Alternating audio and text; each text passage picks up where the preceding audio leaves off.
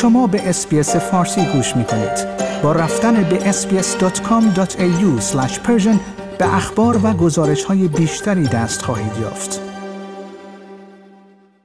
با گسترش موارد ابتلا به کووید 19 در سراسر جهان یک پدیده شگفتانگیز ظاهر شده است. یعنی افرادی که به طور مکرر در معرض ویروس قرار می گیرند اما مبتلا به این بیماری نمی شوند دانشمندان اکنون به این موارد توجه زیادی می کنند به این امید که راه های بهتری برای غلبه بر این همهگیری ابدا کنند. در همین خصوص من مهدی قلیزاده و همکارم استیو تراسک در شبکه SBS گزارشی تهیه کردیم که تقدیم حضورتون میشه.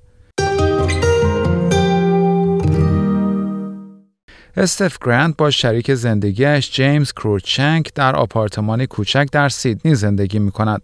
وقتی اوایل امسال آقای کروچنک مبتلا به کووید 19 شد، فکر می کرد اندکی بعد خانم گرانت هم به این بیماری مبتلا خواهد شد.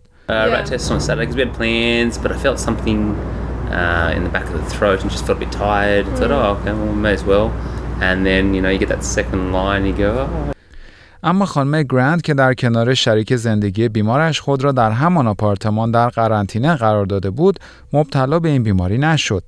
I get colds more than anyone I know and I thought if anyone's going to get it it's for sure me but I didn't so yeah it was super surprising.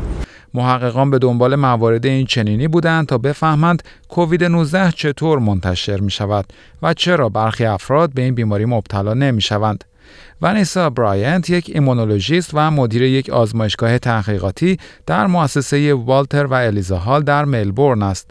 وی در حال کار روی یک پروژه تحقیقاتی در مورد انتقال کووید 19 در خانوارهای استرالیا است. It's, it's a question I think that's got a lot of people scratching their heads about why was I the last one standing? Why? What's special about me?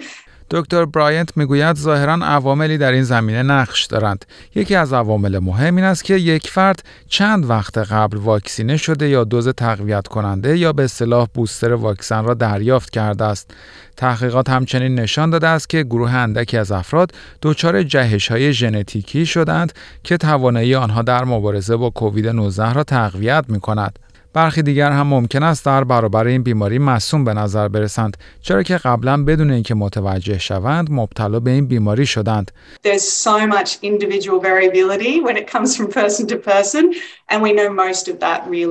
Um, to their genetics. در حالی که برخی افراد دچار جهش های ژنتیکی شدند که از آنها در برابر کووید 19 محافظت می کند گروهی از افراد نیز هستند که به دلیل نقص های ژنتیکی در برابر این بیماری آسیب پذیرتر هستند.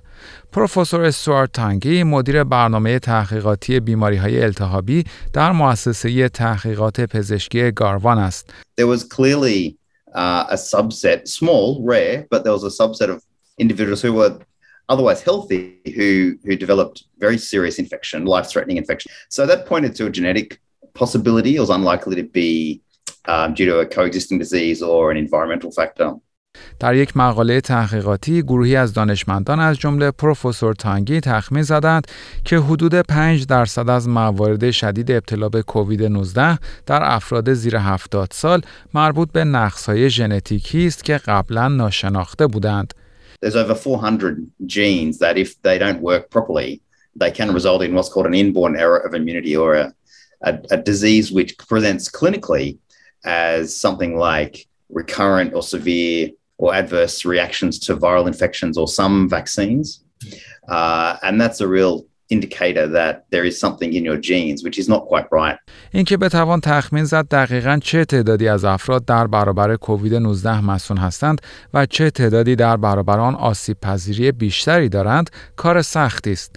به نظر می رسد هر دو گروه درصد کمی از کل جمعیت را تشکیل می دهند. دانشمندان امیدوارند از طریق درک بهتر این مکانیسم ها بتوانند داروهای بهتری برای کووید 19 و بیماری های ویروسی دیگری که ممکن است در آینده شیوع پیدا کنند تولید کنند. like، share، comment. اسپیس فارسی را در فیسبوک دنبال کنید.